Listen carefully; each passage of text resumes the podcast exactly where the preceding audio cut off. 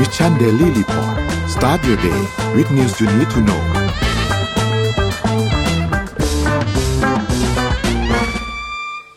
สวัสดีครับ ยินดีต้อนรับทุกท่านเข้าสู่ Mission Daily Report นะครับ ประจำเช้าวันศุกร์ที่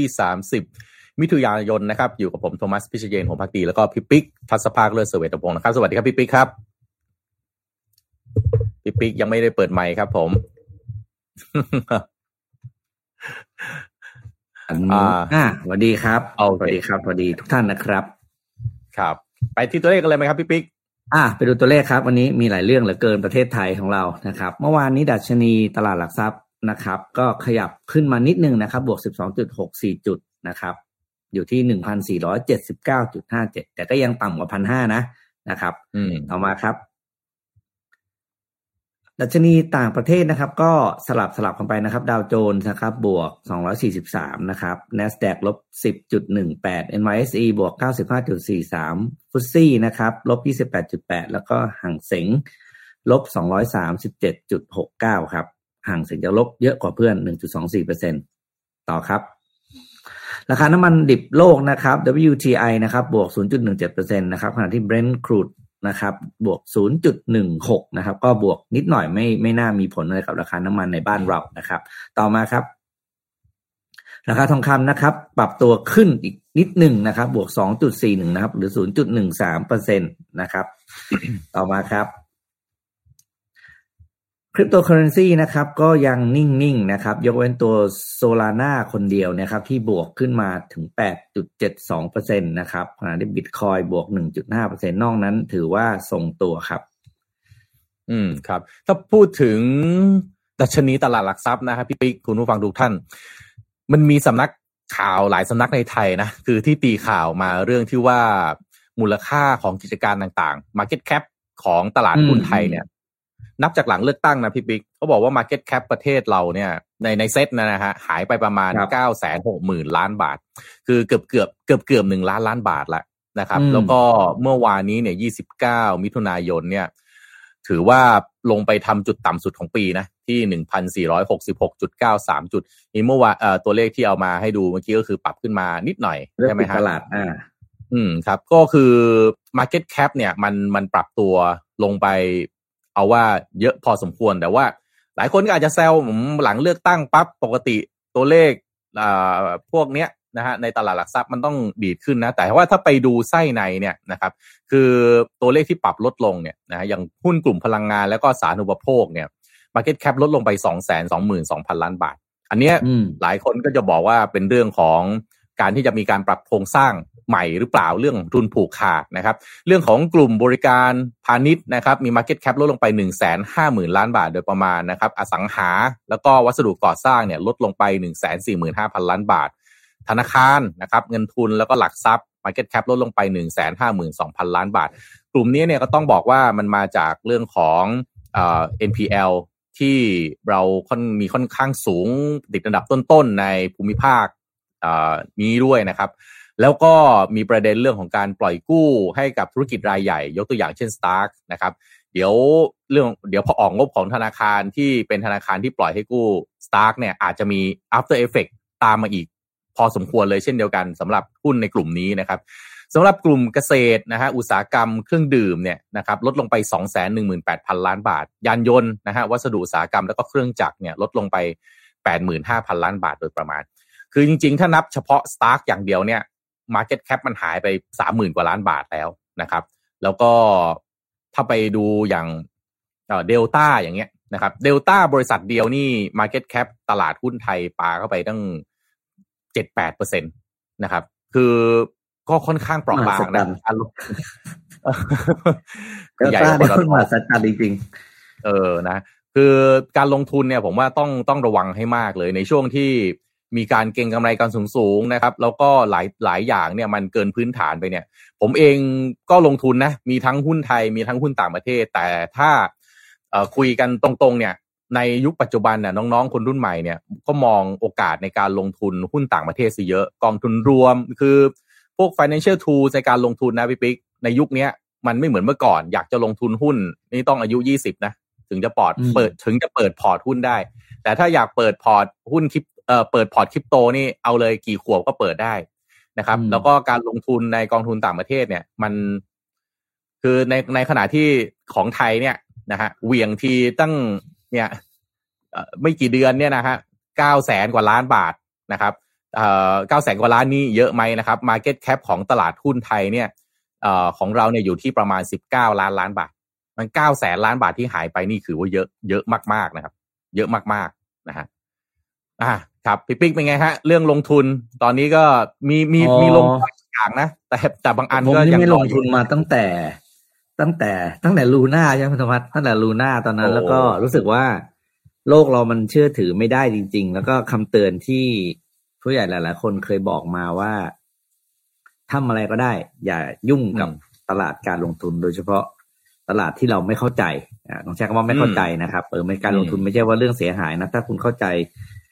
ธุรกิจอะไรตรงนั้นดีนะครับ เราก็รู้สึกว่าอะเราก็ไม่ลงทุนแล้วเราก็เลยใช้วิธีการผ่านกองทุนรวมอะไรต่าง ๆ แทนอ่าเพราะว่าเขาก็มีทีมงานที่เขาเป็นอาชีพเขาเนอะเพราะฉะนั้นเนี่ยเขาก็น่าจะดูแลอะไรให้เราได้ดีกว่า แต่ก็ต้องดูจังหวะนะครับ เพราะว่าอย่างวันอย่างล่าสุดผมผมเองผมจะซื้อลักษณะของ DCA ก็คือทุกเดือนเดือนละเท่าไหร่เท่าไหร่ก็ว่าไปใช่ไหมเพราะเราเองเราเป็นคนครับไม่มีเวลา แล้วก็ไม่ได้เข้าใจอะเพราะฉะนั้นคือใช้ DCA ซึ่งเป็นหนึ่งในวิธีการลงทุนที่ พื้นฐานที่สุด แม่ดีคุณคธรัรบรมะเข้าเร็วไปสักวันทำไมฮะเดียวเองมั้งวันเดียวเองเพราะวันรุ่งขึ้นก็มีข่าวอะไรล่าสุดที่ลงมาต่ำกว่าพันห้าผมเข้าเร็วไปวันเดียวเองอะก็แบบล่วงเลยแต่ก็ไม่เป็นไรเพราะว่ามันก็ไม่ได้มีผลนะมากเพราะเรา DCA อยู่แล้ว เพราะว่าเราซื้อเราก็อ่าขายถ้าไม่ได้ DCA เขาต้องต้องมองกว้างๆอ่า อย่าไปมองเป็นแค่จุใช่ดๆนะมองแล้วกว้างๆปั๊บอะไรถือว่าวะวันเดียวซื้อเร็วไป ซื้อเร็วไปหนึ่งวัน ปิดตลาดอีกวันหนึ่งลบไปยี่สิบกว่าจุด วันที่ตรงนี้อาทิตย์ที่ผ่านมาเนี่ย แล้วก็อะเซ็งไปแต่ก็อย่างนั้นแหละครับ ชีวิตครับใครที่ลงทุนก็เฮ้ยอยากผมให้ศึกษาดีๆศึกษาดีๆผมขอไปเพระข่าวเรื่องหุ้นอันแรกนะ คืออาหุ้น Apple เมื่อวานนี้นะฮะรอยเตอร์อืมก็รายงานว่าปิดตลาดด้วยราคาสูงที่สุดเป็นครั้งที่สองของปีนะพี่ติ๊กในเวลาห่างไม่แค่สองสัปดาห์เนี่ยนะครับ สร้างมูลค่าบริษัทตอนนี้นี่ เกือบจะถึงสามล้านล้านเหรียญสหรัฐนะฮะฟังดีๆนะฮะคุณผู้ฟังทุกท่านไม่ใช่สามล้านล้านบาทนะสามล้านล้านเหรียญสหรัฐ หรือประมาณหนึ่งร้อยล้านล้านบาท เมื่อกี้ผมบอกว่ามูลค่าตลาดหุ้นไทยเท่าไหร่ฮะสิบเก้าล้านล้านบาทใช่ไหม Apple บริษัทเดียวครับหนึ่งร้อยล้านล้านบาท มี Market Cap สูงที่สุดในโลกนะครับ ซึ่งราคาหุ้น AAPL นะฮะเป็นตัวย่อของหุ้น Apple Inc. เนี่ยเพิ่มขึ้น 0.6%ปิดตลาดที่ 189.25 เหรียญสหรัฐ เมื่อวันที่ 28 มิถุนายนตามเวลาท้องถิ่นนะฮะทำให้มูลค่าตลาดก็อยู่ที่ 2.98 ล้านเหรียญสหรัฐ ครองตำแหน่งบริษัทที่มีมูลค่าตามราคาตลาดสูงที่สุดในโลกนะครับ ถึงแม้ว่าราคาหุ้นของ Apple นะฮะจะดีดตัวสูงในปีนี้ แต่ราคาหุ้นของบริษัทเทคนะครับ อย่าเพิ่งดีใจไปอย่างผมนี่ ลงทุนในบริษัทในหุ้นเทคหลายตัวในในในต่างประเทศนะครับ อย่างจีนเอ่อหรือแม้สหรัฐอเมริกาเองก็ตามนะฮะ ก็บางตัวก็ไม่ได้ปรับตัวสูงขึ้นแต่ะหลายรายก็ปรับตัวสูงขึ้น เช่นกันนะฮะเช่นยกตัวอย่างเช่น NVIDIA นะครับแรงหนุนคืออะไรครับ ก็คือจากการคาดการณ์ว่าธนาคารกลางหรือเฟดเนี่ยใกล้จะสิ้นสุดการปรับขึ้นอัตราดอกเบี้ยสหรัฐนะครับ แล้วก็มีเรื่องของ AI ครับที่หลาย ๆ คนคิดว่านี่คือ New Frontier นะฮะที่จะทำให้การขยับของเทคโนโลยีเนี่ยมัน คืบหน้าเข้าไปอีกนะครับทำให้การเติบโตของเทคโนโลยี แล้วก็สร้างเศรษฐกิจใหม่ๆ ให้เกิดขึ้นเนี่ยยิ่งดีขึ้นเข้าไปอีกนะครับซึ่งในปีนี้เนี่ยราคาหุ้นของ Apple เนี่ยเพิ่มขึ้น 46%นะครับ NVIDIA เนี่ยเพิ่มไป 185%นะครับอย่าง NVIDIA เนี่ยถือเป็นผู้ผลิตชิปรายแรกนะที่มีมูลค่ามี Market Cap เนี่ยสูงมากกว่า 1 ล้านล้านเหรียญสหรัฐนะครับแล้วก็ Tesla กับ Meta เนี่ยก็เพิ่มขึ้นมากกว่า 2 เท่าในปีนี้นะครับส่วน Microsoft เนี่ยเพิ่มขึ้นไป 40%นะครับซึ่ง นักวิเคราะห์นะครับ ในสหรัฐอเมริกาเนี่ยก็บอกว่าขณะนี้เองก็ยังไม่ได้อาจจะมีปัจจัยพื้นฐานใด ๆ ที่สนับสนุนการขยับขึ้นของราคาหุ้นมากนักเพียงมีเพียงแต่เรื่องของความรู้สึกอะ sentimental นะครับของตลาดที่ทำหน้าที่ ในทำให้ราคาเนี่ยมันสูงขึ้นนะครับ ก่อนหน้านี้เนี่ยราคาหุ้นของ Apple เคยสร้างมูลค่าการปิดตลาดสูงสุดเป็นประวัติประวัติการเนี่ยครั้งแรกก็คือปีนี้นะฮะวันที่วันที่ 12 มิถุนายนที่ผ่านมาเนี่ยที่ 183.79 เหรียญสหรัฐนะครับ ซึ่งเป็นช่วงเวลาที่ใกล้ๆกับงาน WWDC 2023 นะครับ ที่เปิดตัวอะไรฮะ Apple Vision Pro ไงครับพี่ปิ๊กนะครับ ที่มาเรื่องของ Mixed Reality นะฮะแล้วก็ล่าสุดเนี่ย รอยเตอร์เองอ้างถึงรายงานประจำไตรมาสล่าสุดของ Apple ในเดือนพฤษภาคมที่เพิ่งออกมาเนี่ยนะฮะบอกว่ารายได้แล้วก็กำไรของ Apple ลดลงนะครับ แต่ก็ยังสูงกว่าคาดการณ์ของนักวิเคราะห์ แล้วก็นอกเหนือจากนี้นะครับ จากการซื้อหุ้นคืนของ Apple ที่มีการซื้อคืนหุ้นสม่ำเสมอแล้วนะครับ ผลประกอบการทางการเงินก็ยังบอกว่าเรื่องของนะฮะความไม่แน่นอนบนโลกนี้เนี่ย สิ่งหนึ่งที่ค่อนข้างจะยังดูแน่นอนคือใคร ๆ ก็ยังใช้ Apple นะครับ แล้วก็สิ่งที่น่าสนใจก็คือว่าการปิดมูลค่าราคาหุ้นที่ของ Apple เองที่สูงขึ้นเป็นประวัติประวัติการเป็นครั้งที่สองเนี่ยนะฮะทำให้ขณะนี้เนี่ยราคาซื้อขายหุ้นของ Apple PE นี่คือ 29 เท่านะครับ 29 เท่านี่ถ้าหันมามองตลาดไทยนะพี่ปิ๊กถือว่าธรรมดานะคุณมาเจอหุ้น PE 100 เท่าที่ตลาดไทยซะก่อนเนี่ยนะฮะนะครับ ก็อะประมาณนี้นะฮะเรื่องของหุ้น Apple เหนือกว่าตลาดเหนือกว่าหุ้น Apple ก็ตลาดบ้านเราดิแหละใช่ไหมบริษัทอะไร PE มันจะสูงขนาดนั้นคิดดูสิครับ อืม นะเป็นร้อยร้อยเท่า จะได้พี่ปิ๊กเดี๋ยวผมพาไปดูตัวเลขเศรษฐกิจที่เวียดนามบ้างครับไม่ได้เล่าเรื่องเวียดนามมาพักใหญ่แล้วนะครับ เวียดนามเนี่ยเพิ่งประกาศตัวเลข Q2 นะครับ ของอัตราการเติบโตทางเศรษฐกิจนะประจำไตรมาสที่สองอยู่ที่ 4.14%นะครับ โดยตัวเลขนี้เนี่ยอ่าแค่4.14%เนี่ยคือจากอ่าช่วงเดียวช่วงเดือนเดียวกันของปีที่แล้วนะครับครับ โดยเป็นช่วงที่อ่าเรียกว่าเป็นไตรมาสที่สองซึ่งเป็นไตรมาสที่ต้องบอกเป็นไตรมาสของการส่งออก แล้วก็เป็นไตรมาสของการที่ว่าเป็นช่วงขยายตัวสูงสุดของปีของเวียดนามนะครับ คือเศรษฐกิจแต่ละประเทศก็จะมีช่วงเวลาเขาเรียก high season ของแต่ละคนนะครับ ของเวียดนามเนี่ย เขาจะเป็นช่วงนี้แหละเดือนสี่เดือนห้าเดือนหกนะครับ ก็บวกที่สิบจุดสี่เปอร์เซ็นตนะครับ แล้วก็เป็นการขยายตัวมากกว่าช่วงไตรมาสแรกของปีที่อยู่ที่สามจุดสามเปอร์เซ็นต์เมื่อเทียบกับช่วงเดียวกันของปีก่อนนะครับ โดยโดยเฉลี่ยย้อนกลับไปสามปีที่ผ่านสามปีที่ผ่านมานะครับ เวียดนามเนี่ย ถ้าไม่นับช่วงโควิดนะครับ เวียดนามเป็นตลาดที่มีเศรษฐกิจ GDP เติบโตสูงสุดนะครับ ในอาเซียนโดยเฉลี่ยอยู่ที่หก ถึงเจ็ดเปอร์เซ็นต่อปีอยู่แล้วนะครับโดยการที่ประจำไตรมาสที่ผ่านมาอัตรา GDP ที่เติบโตมากถึง 4.10%เนี่ยนะครับ สาเหตุมาจากอะไรนะครับ สาเหตุมาจากหนึ่งก็คือเรื่องของ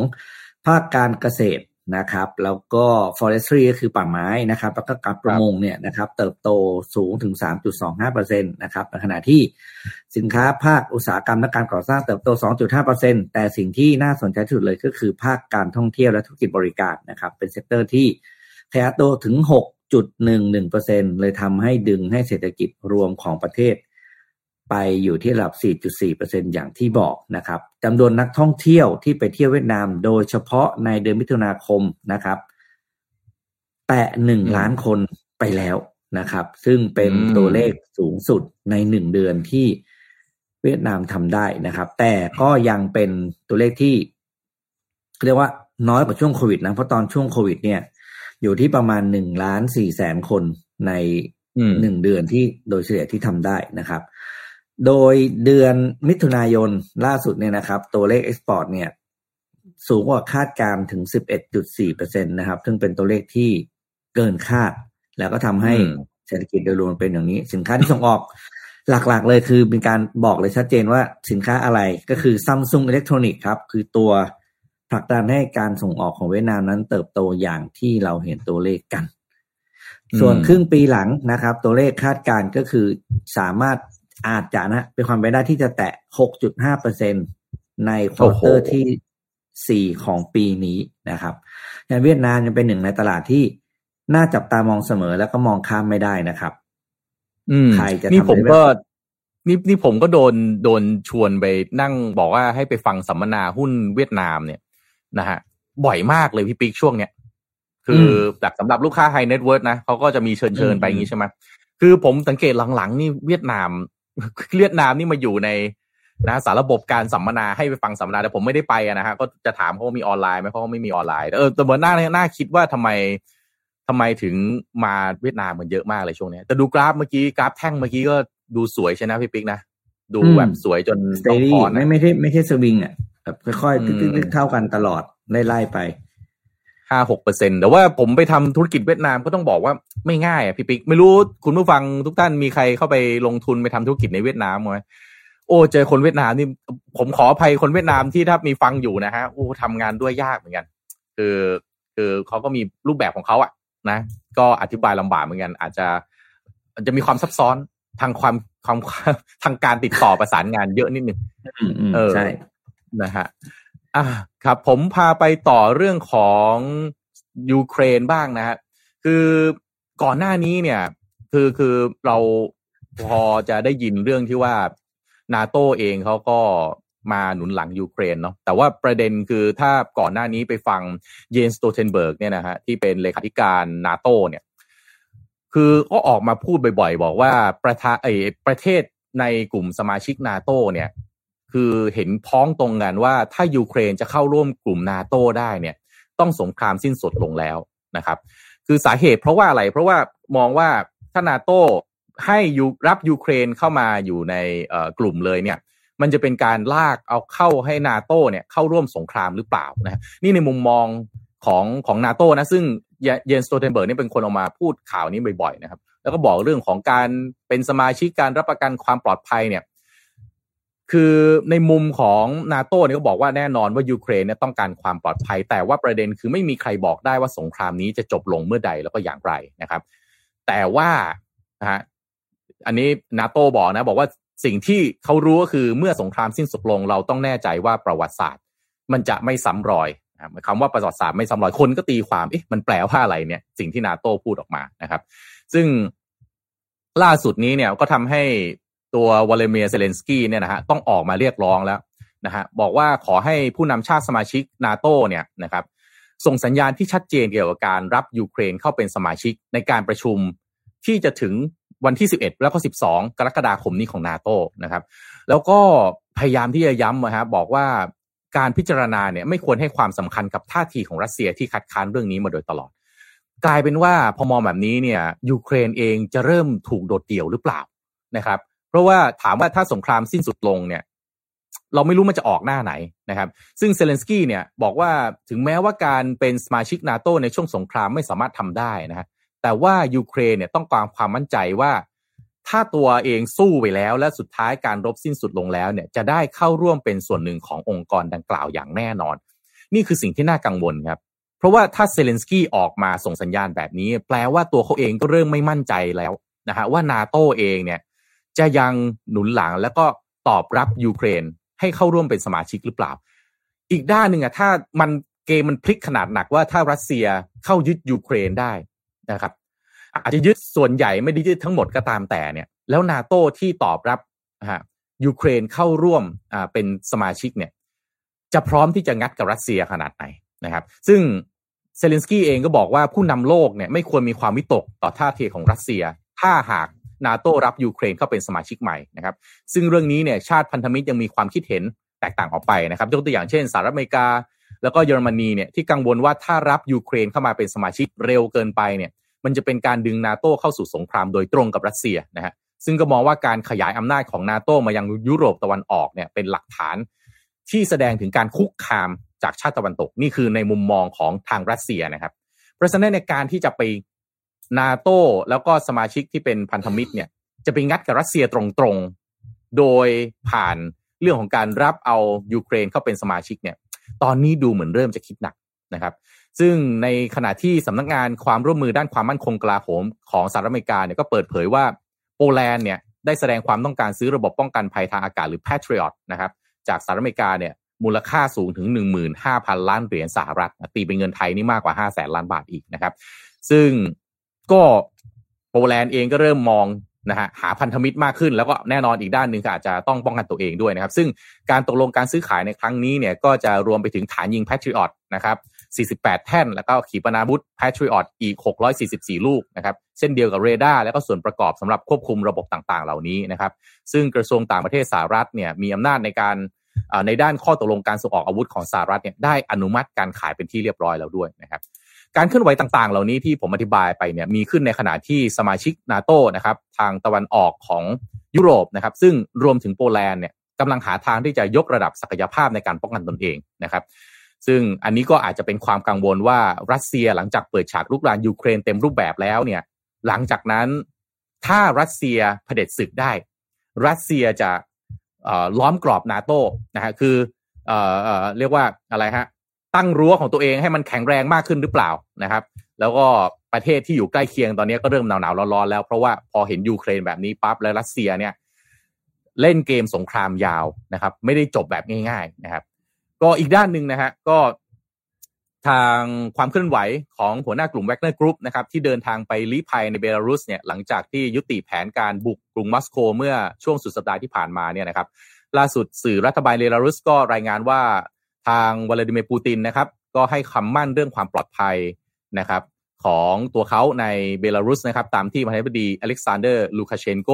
ผู้นำประเทศเรียกร้องนะฮะอะนี่ทางยุโรปตะวันออกนี่ก็ดูจะมีความวุ่นวายค่อนข้างสูงมากนะครับ แต่ที่แน่ ๆ ตอนนี้ผมว่าน่าห่วงยูเครนพี่ปิ๊กกลายเป็นว่าจะเริ่มโดนโดดเดี่ยวหรือเปล่า หรือว่าจริง ๆ แล้วหลังฉากอาจจะมีการพูดคุยกัน น่าจะตกลงกันได้ที่จะรับยูเครน แต่ว่าหน้าฉากจะออกมา แบบนี้หรือเปล่าแต่ผมดูแล้วน่าห่วงมากกว่า มาน่าห่วงมากกว่าว่า แล้วสงครามจะไปจบแบบไหน แล้วสุดท้ายยูเครนเนี่ย จะจะได้เข้านาโต้ไหมนะฮะที่ยอมแลกไปขนาดนี้นะครับ ผมคิดว่ายูเครนเนี่ยแหมพอสงครามมันยาวๆนะประเทศทุกคนที่ได้รับผลกระทบก็รู้สึกว่าเอาก็แบบจบๆได้แล้วประชาชนเดือดร้อน งบประมาณประเทศก็หมดไปเขาคิดว่าสุดท้าย นี่มีความเป็นไปได้เหมือนกันนะยูเครนนี่แต่แบบเนี้ยอย่างที่คุณมาพูดอะโดนเดี่ยวเลยนะคนเนี้ย นั่นสิครับ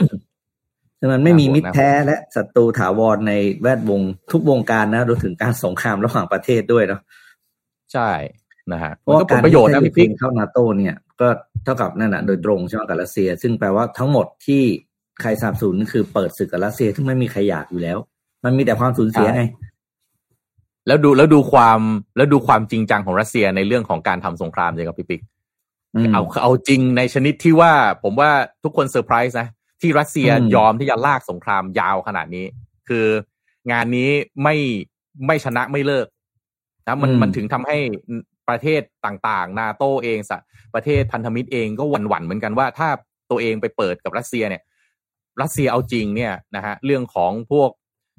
คือเศรษฐกิจนะพี่ปิ๊กมันยังเปราะบางอยู่อะถ้ารัสเซียไปกระดิกเรื่องไอ้พวกอ่าก๊าซธรรมชาติ หรือว่าอะไรต่างๆ ที่เป็นพวกพลังงานเข้าไปอีกเนี่ยยังมีปัญหาอีกหรือเปล่า ก็คงไม่มีไม่มีใครอยากที่จะมีปัญหากับรัสเซียนะดูดูทรงตอนนี้เนี่ยนะฮะเพราะเพราะทุกคนมีบทเรียนมาแล้วไงจากหน้าหนาวที่แล้วอะตอนที่ราคาพลังงานขึ้นเยอะๆเห็นไหมครับ ประชาชนคือสุดท้ายประชาชนของทุกประเทศเดือดร้อน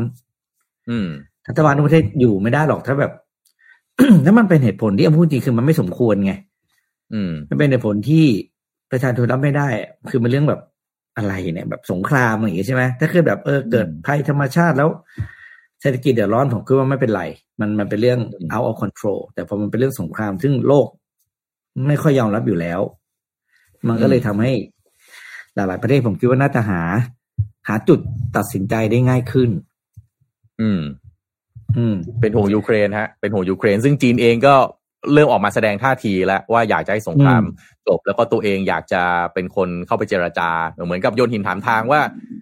จะเปิดโอกาสให้จีนเข้าไปเป็นตัวกลางในการไก่เกลี่ยเจรจาไหมแต่เหมือนยังไม่มีเสียงตอบรับนะฮะจากจากทั้งสองฝั่งอะว่าอยากจะให้จีนเข้ามาช่วยจัดการหรือเปล่านะครับ ก็ยืดเยื้อไปเรื่อยๆ จนตอนนี้มันแทบจะ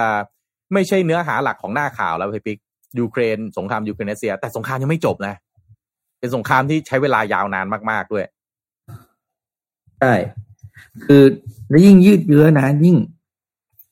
แรงแรงกดดันจากชาวโลกที่ประเทศที่ไม่เกี่ยวข้องก็เหมือนก็ไม่ค่อยใครสนใจแล้วเดี๋ยวนี้พูดถึงสงครามรัสเซียยูเครนไม่มีใครตื่นเต้นเลยเนาะก็ยังแบบรู้สึกว่า เอ้ายังลบก็ดีเหรอ มันจะกลายเป็นอย่างนี้ไป ยังลบก็ดีเลยเนี่ย แรงกดดันจากชาวโลกมันยิ่งน้อยลงกลายเป็นว่าเขาเรียกว่า มันจะดูจบแบบ ไม่มีเสียงของทางโลกคอยสนับสนุนว่ามันจะควรจะเป็นทางไหน มันเลยเข้าเข้าทางของคนที่ได้เปรียบ เออ ใช้คำนี้ดีกว่า อืมรอดูครับว่าเป็นยังไงต่อไปคุณผู้ฟังหลายท่านที่ติดตามสงครามยูเครนรัสเซีย มีความเห็นยังไงกับเรื่องนี้ฮะ มีความเห็นว่ามันมันจะจบแบบไหนครับ หรือว่า หรือว่ามันจะมีอะไรพลิกไหมนะครับ หรือว่าท่าทีของไทยเราที่ควรจะมีต่อสงครามยูเครนรัสเซียจะเป็นยังไง ยังไงคอมเมนต์มาได้ ผมก็อยากรู้เหมือนกันว่า เนี่ยสถานการณ์ตอนนี้มันยังเป็นอย่างเงี้ย นี่ก็ปาไปปีกว่าแล้วนะแล้วก็ยังไม่มีวี่แววว่าจะสิ้นสุดเออจะเป็นยังไงนะฮะเชิญพี่ปิ๊กต่อครับ ผมว่าสงครามรัสเซียยูเครนนี่ยังไม่เท่าสงครามชิงเก้าอี้ประธานสภานะอันนี้โอ้โห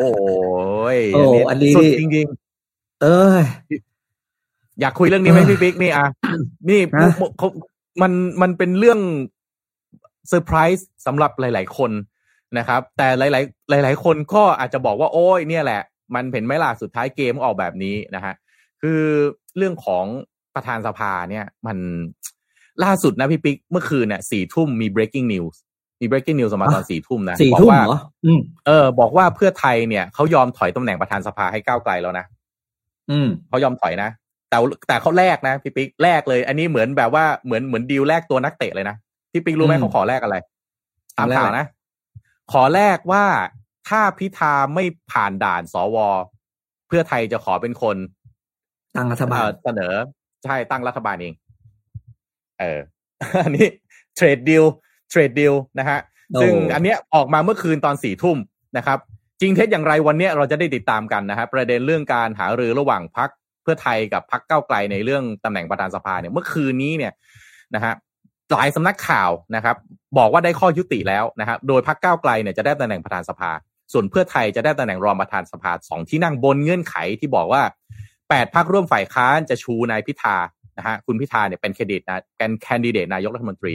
แต่ถ้าคุณพิธาไม่สามารถฝ่าฝ่าด่านสวได้อะสวคุณผู้ฟังทุกท่านคงรู้อยู่แล้วเนาะก็คือต้องการกี่เสียงเนี่ย เพื่อไทยจะขอเป็นแกนนำในการจัดตั้งรัฐบาลนะครับ ซึ่งอืมพรรคก้าวไกลเนี่ยก็จะ อยู่ช่วยเพื่อไทยในการจัดตั้งรัฐบาลไม่แยกตัวออกไปไหนนะฮะซึ่งแนวทางนี้เนี่ยเมื่อสสรับทราบก็มีบางส่วนยอมรับว่าขัดความรู้สึกบ้างนะฮะแต่เมื่อได้รับฟังการชี้แจงถึงเป้าหมายในการจัดตั้งรัฐบาลที่พรรคก้าไกลก็จะยืนข้างพรรคเพื่อไทยไม่แยกตัวไปไหน กรณีที่พรรคเพื่อไทยเป็นแกนนำนะฮะก็ทำให้สสหลาย ๆ คนที่บอกไม่พอใจเนี่ย ก็ยังเหมือนกับตอบรับนะฮะเหตุผลที่ว่า แต่นี่มันเกิดขึ้นเมื่อคืนพี่ปิ๊กบ้านเราเดี๋ยวต้องรอฟังวันนี้จะมีนะฮะหัวหมู ทะลวงฟันออกมาแบบว่า เฮ้ย อย่างนั้นไม่ได้อย่างนี้ไม่ได้หรือเปล่าเนี่ย การเล่นเกมการเมืองในตอนนี้นะ มันเป็นการชิงจังหวะอะไรแปลกๆนะพี่ปิ๊กนะซึ่งคือคืออย่างอย่างในกรณีอย่างเพื่อไทยเนี่ย คุณจตุพรออกมาพูดตั้งแต่วันแรก ๆเลยนะครับ เรื่องของที่ว่าเนี่ยไอ้กรณีการแย่งประธานสภาแล้วก็สุดท้ายมันจะหวยออกที่คุณสุชาติตันเจริญเนี่ย แล้วก็จะลากไปจนถึงว่านายกเนี่ย นะฮะจะชื่อประวิตรวงสุวรรณเนี่ยแรกๆคุณจตุพรออกมามีแต่คนด่านะหลังๆเนี่ยผมเข้าไปอ่านคอมเมนต์นะมีแต่คนชมคุณคุณจตุพร ขอโทษคุณจตุพรด้วยบอกว่าขออภัยที่ก่อนหน้านี้เคยด่าคุณจตุพรไว้เยอะเลยเวลาออกมาแล้วมาใส่เพื่อไทย แล้วก็หลังๆนะพี่ปิ๊กสิ่งที่น่าน่าเป็นห่วงนะ ไม่ได้เป็นห่วงการเมืองนะฮะเป็นห่วงเพื่อไทยเนี่ย เวลาที่สื่อต่างๆ เอาเรื่องเพื่อไทยมามามาพูดนะคอมเมนต์เนี่ยคอควายเยอะมากพี่ปิ๊กเออ เนี่ยแหละน่าคิทุ่ดงนาเต็มเลย อืมคือประเด็นเนี่ยนะ จะบอกว่าไหนจะพูดว่าไงดีอะคือถ้าเกิดการเปลี่ยนแปลงแบบอย่างจากกรณีอะไรอย่างเงี้ยผมไม่รู้แหละ แต่จะบอกถึงจะบอกคือ การเมืองมันเป็นเกมจริงๆนะครับ ทุก ๆคำสัมภาษณ์ทุก ๆ อ่าว่าที่สสอะไรต่างๆที่ออกมาอะไรอย่างเงี้ยอืมบางทีมันเป็นการ เราเหมือนจะรู้สึกว่ามาเอาสัมภาษณ์ออกมาอย่างนี้ได้ยังไงอะไรอย่างนี้ใช่ไหมจริงๆมันคือการอืมวางเกมนะ ถูกพักเนี่ยส่งออกมาให้ปล่อยตัวให้พูดแบบนี้ เพื่ออาจจะอืมโยนหินถามทางปั่นกระแส สร้างความร้าวฉานอะไรคือมันจะมีอะไรหลายๆแบบประเด็นที่เราประชาชนคนฟังข่าว ให้ฟังจากหัวหน้าพักหรือโฆษกพักเท่านั้น ผมจะเป็นแบบนี้เลยนะ พวกสสในสังกัดพักเนี่ยผมไม่เคยฟังเลย ผมจะอืมฟังหัวหน้าพักพูดอย่างเดียว เพราะนั่นคือถือว่าเป็น ที่สุดของความเห็นพักแล้วอืมส่วนสสท่านอื่น ๆ มาพูดสัมภาษณ์นู่นนี่นั่นอย่างเงี้ย ผมเอามือผมเอาพูดจริงผมใช้คำว่าผมไม่ผมไม่ไม่ค่อยให้ราคาเท่าไหร่ทำอะไรไม่ได้เราฟังอืมหัวหน้าดีกว่า ถ้าหัวหน้าพูดแบบไหนอืมแปลว่าน่าน่าจะจบแล้วนะเราจะดูทิศทางของพักนั้นเป็นยังไงพักนั้นพักไหนมีมารยาททางการเมืองอะไรไหมอันนั่นแหละ ตามนั้น อืมเพราะว่าอย่างแต่วันเนี้ยอย่างเพื่อไทยเนี่ย มันตั้งแต่อืมตอนที่แรก ๆที่เขาเปิดมาเนี่ยเปิดมาโดยคุณภูมิธรรมเวชยชัยเนี่ย คือคุณภูมิธรรมเนี่ย เป็นรองหัวหน้าพักนะพี่ปิ๊กแล้วก็อืมเรียกว่าอาวุโสทางการเมืองเนี่ยยาวยาวมากๆ และใครๆก็รู้ว่าคุณภูมิธรรมเนี่ยคอนเน็กสายตรง อ่า สายตรงอะไรอืมคุณผู้ฟังก็ตีความเอาแล้วกันนะฮะอืมแล้วก็ออกมาเปิดเป็นคนแรกเนี่ยนะครับ บอกว่ามามามาพูดต่อหน้าสสเพื่อไทยทั้งร้อยสี่สิบเอ็ดคนเนี่ย ผมจำได้คุณภูมิธรรมออกมาพูดวันที่น่าจะประมาณสักยี่ยี่ประมาณต้นต้นยี่สิบมิถุนายนโดยประมาณเนี่ยนะฮะก็บอกว่าคือตัวเองไปเป็นตัวแทนไปพักไปเจรจาจัดตั้งรัฐบาลเนี่ยนะฮะแล้วก็เหมือนกับว่าเพื่อความเหมาะสมเนี่ยนะฮะพักก้าวไกลในฐานะได้เสียงอันดับหนึ่งควรจะได้สิบสี่บวกหนึ่งอะสิบสี่รัฐมนตรีบวกหนึ่งเก้าอี้นะครับเอ่อประมุขฝ่ายบริหารนี่คือนายกเนี่ยแหละนะครับ ส่วนเพื่อไทย คือก้าวไกลใน 14 บวกหนึ่งอ่าเป็นนายกใช่ไหมส่วนเพื่อไทยเนี่ย 14 รัฐมนตรีบวกประนุประมุขฝ่ายนิติบัญญัตินะฮะอันเนี้ยพอพอเขาเปิดเสร็จปั๊บคุณอดิศรเพียงเกต อันเนี้ยพอพอเริ่มเป็นข่าวใหญ่มันเป็นข่าวใหญ่ตอนคุณอดิศรเพียงเกต เพราะว่าคุณอดิศรเพียงเกตนี่ใครก็รู้สายตรงตรงหนักเลยนะครับ แล้วก็มาในประเด็นเรื่องแบบที่บอกว่าอะไรนะเป็นเจ้าอาวาสเออเป็นเนนบวชใหม่ยังจะมาอย่าจะเป็นเป็นเจ้าอาวาสได้ไงอะไรอย่างเงี้ยนะฮะเนี่ย จนมาถึงทุกวันเนี้ย หลาย ๆ คนก็แซวนะพี่ปิ๊กก็บอกอ้าวอย่างนี้วิ่งแข่งได้ที่หนึ่งปั๊บเนี่ยเขาเขาจะได้เหรียญเหรียญทองกับถ้วยใช่ไหมทำไมจะต้องแบ่งแบ่งถ้วยให้ที่สองด้วย ก็เขาได้ที่หนึ่งไปอะเขาก็ต้องเขาก็ต้องเป็นคนจัดตั้ง ซึ่งจริง ๆ แล้วเนี่ยถ้าพูดก็พูดเนี่ย หลายคนก็รู้ว่านี่มันไม่ได้เกี่ยวกับเรื่องมารยาทมันเหมือนเป็นธรรมเนียมที่มันก็จัดเป็นกันมาตั้งนานแต่ทำไมแบบเพื่อไทยยกประเด็นนี้ขึ้นมา แล้วก็บอกในเรื่องมารยาทละแล้วก็อีกหลายหลายอย่างก็คือ หลายคนนะครับ ที่เป็นว่าที่รัฐมนตรีในเพื่อไทยเนี่ย หลายคนก็คือเพิ่งย้ายมาจากพลังประชารัฐนี่แหละพี่ปิ๊กเขาถึงอืมเขาถึงระแวงกันนี่ไงว่า เอ๊ะ มันจะเป็นเกมอะไรหรือเปล่าที่สุดท้ายจะทำให้นายกจะไปชื่อประวิตรวงษ์สุวรรณตามที่คุณจตุพรที่แรก ๆ ที่ออกเป็นคนแรกที่ออกมาพูดเรื่องนี้ บอกไว้แล้วก็โดนด่ากระเจิงเลย ตอนนี้คนเริ่มฟังคุณจตุพรเยอะขึ้นแล้วว่าเออเคยมันก็ไม่แน่แฮะอืม คือคนการเมืองต้องเป็นคนที่อยู่ในวงการจริง ๆ จะจะจะมองออก เพราะว่าอืมเขามองน้ำหนักของคนที่มีใช้คำว่ามีบารมีแล้วนะมีบารมีอืมว่า อันเนี้ยมันจะมีอะไรที่บางอย่างที่มาพลิกเกมได้ เมืองไทยเนี่ยคุณธรรมัสคนเก่งเนี่ยแพ้คนมีบารมี ผมบอกแล้วผมพูดในงานทีซีทีซีไว้ไงนะทุกอย่างอยู่ที่บารมี